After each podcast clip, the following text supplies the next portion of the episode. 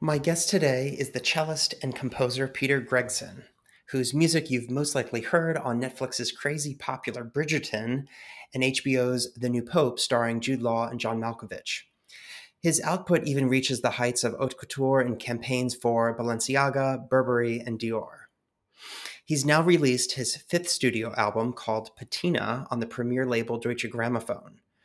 It's an unusual album in that it explores the theme of absence, particularly with the posed question what happens when you remove a melody? Patina is his most expansive and expressive work to date, featuring an astonishing array of analog electronic instruments, a string ensemble, and his unique solo cello. This is the type of art that makes you pause and reconsider reality it's not something that is just casual, but rather forces you to understand what is happening through a heightened awareness. My conversation in this podcast explores numerous examples in which Peter articulates this hyper awareness through subtraction. From Disney's Pixar and the concept of Uncanny Valley to Paul McCartney's recordings to photography in a Phaidon coffee table book. While this might seem very philosophical, it really is quite relatable when you think about Andy Warhol's work, focusing on Campbell's soup cans or his icon type paintings of Marilyn Monroe. Examples abound of this hypersensitivity to the subject matter, not the subject's existence in the real world. It's the representation of reality versus reality itself. Listen to Peter Gregson's full story in this episode. I hope it gives you a new sense in which to experience life, and most likely a certain angle that you haven't explored.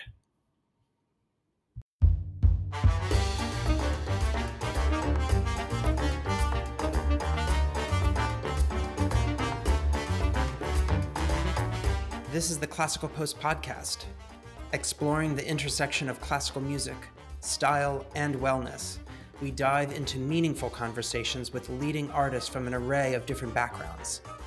Based in New York City, Classical Post is a touchpoint for tastemakers. I'm Jonathan Eifert. Let's get into it. In prep for this a few weeks ago when I knew that you were going to be on the podcast, I was looking at some of your uh, various credits. And if I recall, now that you mention it, yes, you do have a lot of works in films that have been licensed and mm. such. Mm-hmm. I would be curious to hear. Well, I uh, personally, but also our listeners, I know would be very interested if you could just name some of those that have been particularly noteworthy. Yeah. So recently, Bridgerton. If you watched Bridgerton on Netflix, that some of my music was in that. There was a big scene in the final episode with the. I think it was the jig from the sixth suite of Bach recomposed. A, beautiful film actually called Blackbird, directed by Roger Michell which has uh, Kate Winslet, Susan Sarandon, Sam Neill, Mia Wasikowska, amazing cast, and a very beautiful film. They licensed some other music from Recomposed, and then it was working. It was doing a lot of the heavy lifting. So they actually ended up asking me to score the rest of the the picture, which was nice. The, Paolo Sorrentino's The New Pope for HBO uh, with Jude Law and John Malkovich. I, I love that uh, show. Yes. Yeah. So a significant portion of that show is my music from uh, across my entire catalog, and then yeah, a lot of fashion shows, so Burberry and Balenciaga, Dior. Yeah, it's been fun.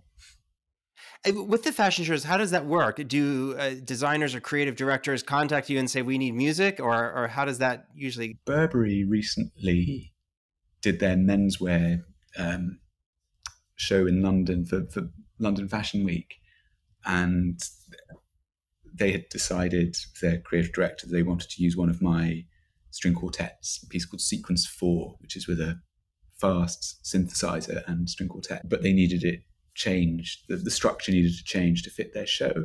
So we worked quite closely on making like a six minute 15 so it was some really specific amount of time that the journey around their set would take which which is a brilliant challenge because to me the piece is like four and a half minutes long or whatever.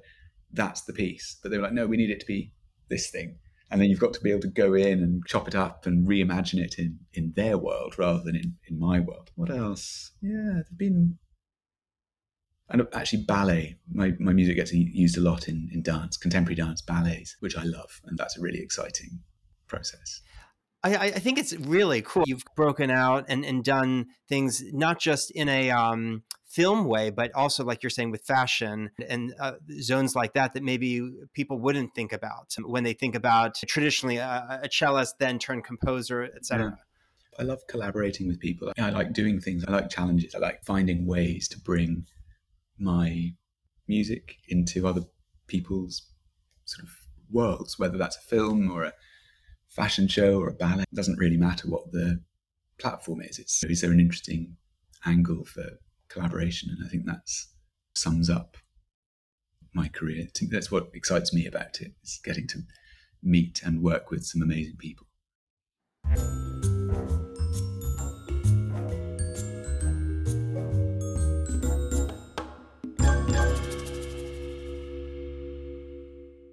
I love tactile arts. So I love watercolors, black and white photographs, oil paintings, anything where you, I, I, like visual things, architecture. Yeah, the kind of the physicality of it, going into a gallery and wanting to reach out and touch the, touch the paintings or seeing, appreciating it's a, a two dimensional photograph, but really seeing that depth and the kind of imagination, the imaginatory layer that, that you have to go through to, to see inside a black and white photograph. It's not just blacks and whites. It's the kind of the graduation of things. And I think that kind of tactility, if that's a word, that kind of textural thing has really informed my approach to to sound. I love music, but my big fascination is sound. I love, yeah, like really sort of deep listening to to anything and, and really go in on the the sonics of a recording and the the presentation of that to me is so important and at least an equal partner, if not in times uh, a greater partner than the than the music musical content itself. I think so much of what I try to say through music is done in a kind of through the format, you know, through the presentation of it, uh, in the same way that I'm sure a lot of thought goes into whether to do an oil painting or a watercolor or a color photograph or a black and white photograph. I remember seeing this beautiful, I think a Phaidon coffee table art book, these great big things. There was this beautiful double page spread, and on one side, it was this immaculate, like beautiful, kind of beautifully lit technical photograph. And it said, This is a photograph of a glass of water.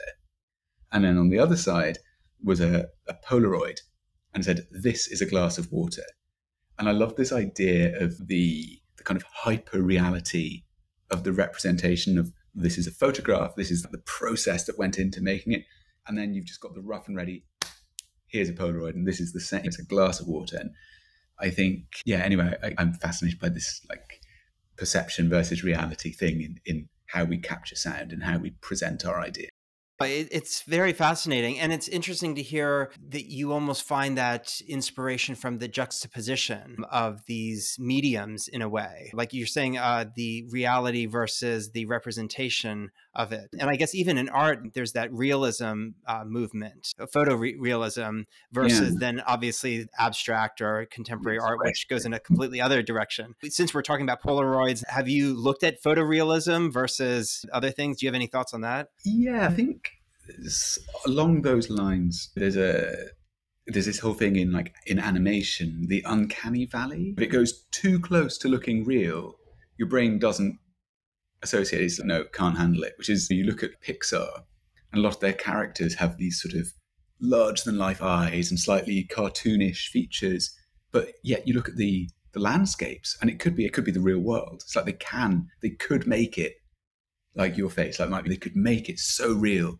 but it wouldn't connect. It would have this kind of this uncanny valley where the brain would just shut off and be like, nah, that's not real at some level. And I think with where that to me applies, it's in the kind of how if you think of the sound of a cello as a cellist, if you think of the sound of a cello, the sound I think that comes to people's minds is the, the sound of a recording of a cello, which is to the almost certainly to the ear is the sound of a cello halfway back in a large concert hall. It's the sound of every cello recording that you've ever heard. But that's not the sound of a cello, that's the sound of a recording of a cello.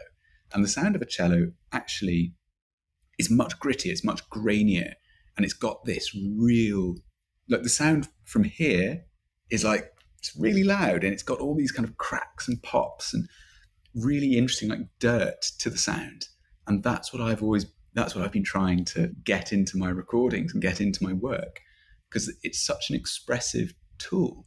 Like how you create the sound before diffused in in the concert hall or the recording studio. And it came to mind that if you turn on the radio and you hear, I don't know, Paul McCartney or you hear Nina Simone, there's instantly you go, right, that's them. You can hear their accent, you can hear their diction, you can hear so many tools that they have to share their voice, where a lot of that is taken away from us in the kind of classical string because simply the microphones are so far away, like it gets washed away. And it's like, what does it sound like? What does this person's fingers sound like when they play? Some people hit down very hard, some people whisper quiet, and you get all this kind of different, I don't know, like plosives when you speak. Some people over enunciate, some people are sloppy with their things. And I, I'm fascinated by that stuff. Yeah. But I think actually with the art thing, I got really fascinated by Christo, the artist who, who mm-hmm. wraps things got fascinated by this heighten, heightening awareness by like by subtraction. So there was one he wrapped bridge. I think it was in maybe in, in Zurich. Anyway, he wrapped these lanterns that were on the bridge that people who'd walked along that bridge every day for like 30 years, 20 years, had never seen.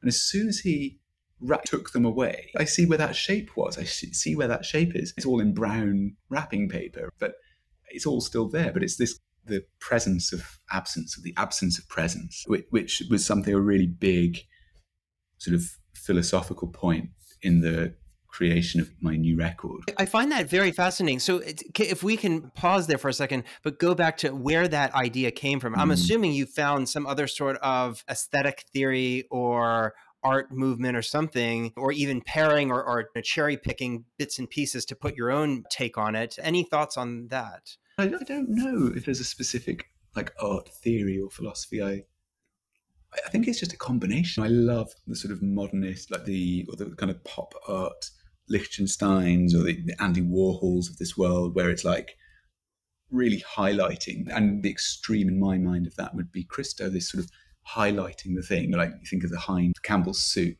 uh, cans or the, the Madonna, Marilyn Monroe's, and all these things, like making icons out of every day and just going like again and again this kind of mass of pop culture and the and the kind of result of that is it normalizes it it takes it it brings it out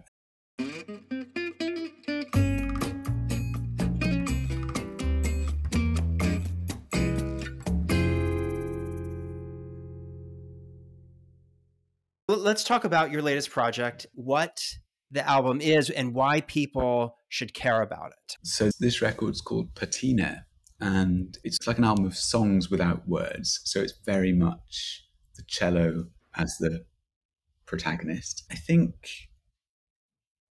I wrote it in this kind of stew pot idea with lots of things in there. It's really big and busy and loud. And by gradually like keeping the heat on and sort of simmering things down, that some elements went away. I would write a melody and then you build the whole track around this strong melody. You have a harmony and a rhythm, a counter and all these things. But then if you take the melody out, the thing that's just underneath it has been upgraded. It's like next in line. And then you take and then you build it up again. And then you take that off and you build it up again. You take that off. And and so you end up with this kind of really spacious music that there's a, and, and literally there's a space where the main melody was. And that melody to me is still there because the whole rest of the piece still exists. Its presence is felt by everything else that is around was around it and is still there. And I don't feel the need to you don't need to tell the same story twice. It's there and it informed everything else. And by removing it, it allows the listener, I think, the space to, to have a relationship with the music. You're not being told, this is happy, this is sad, this is this, this is that. You're not being shown everything. And by giving people that space to listen, I hope it allows you to listen again and again and find new things and hear new implications. A bit like those books when you were a kid, you could create your own ending. Do you want to open the door on the left or the door on the right? If left turn to page 235, turn to, I just love this idea that if you allow people that moment to like really internalize something, they can it can change their mind. And if you listen to a piece of music on a happy day, it, it can heighten your mood. Or you, if you listen on a sad day, it can really help. There can be catharsis, or it can delve you deeper into that. It's like smokers' logic. They need a cigarette to wake up in the morning, and they need a cigarette to go to bed at night. But it's that really. It's it's um, it's music that I hope can develop in your mind with listening over time. And uh, I think uh, people would be interested to know that this is on Deutsche Grammophon.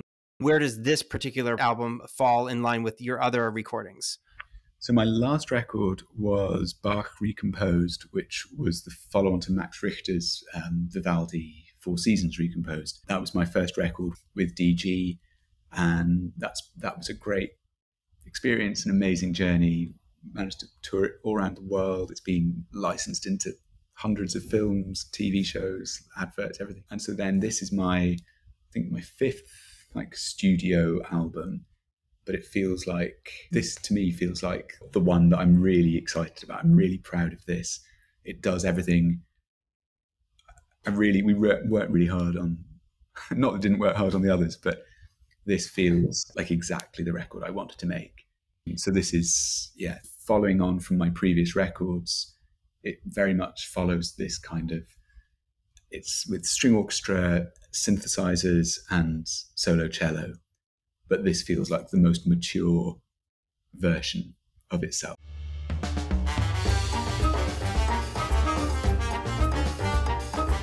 Thanks for listening to the Classical Post podcast. Explore more insightful content on our website at classicalpost.com, where we share original perspectives listening guides to new recordings, and conversations with leading artists. Stay abreast of classical music, style, and wellness by signing up for our monthly briefing, delivered directly to your inbox. If you've enjoyed this episode, please share it with a friend. Until next time, I'm Jonathan Eifert. Thanks for listening.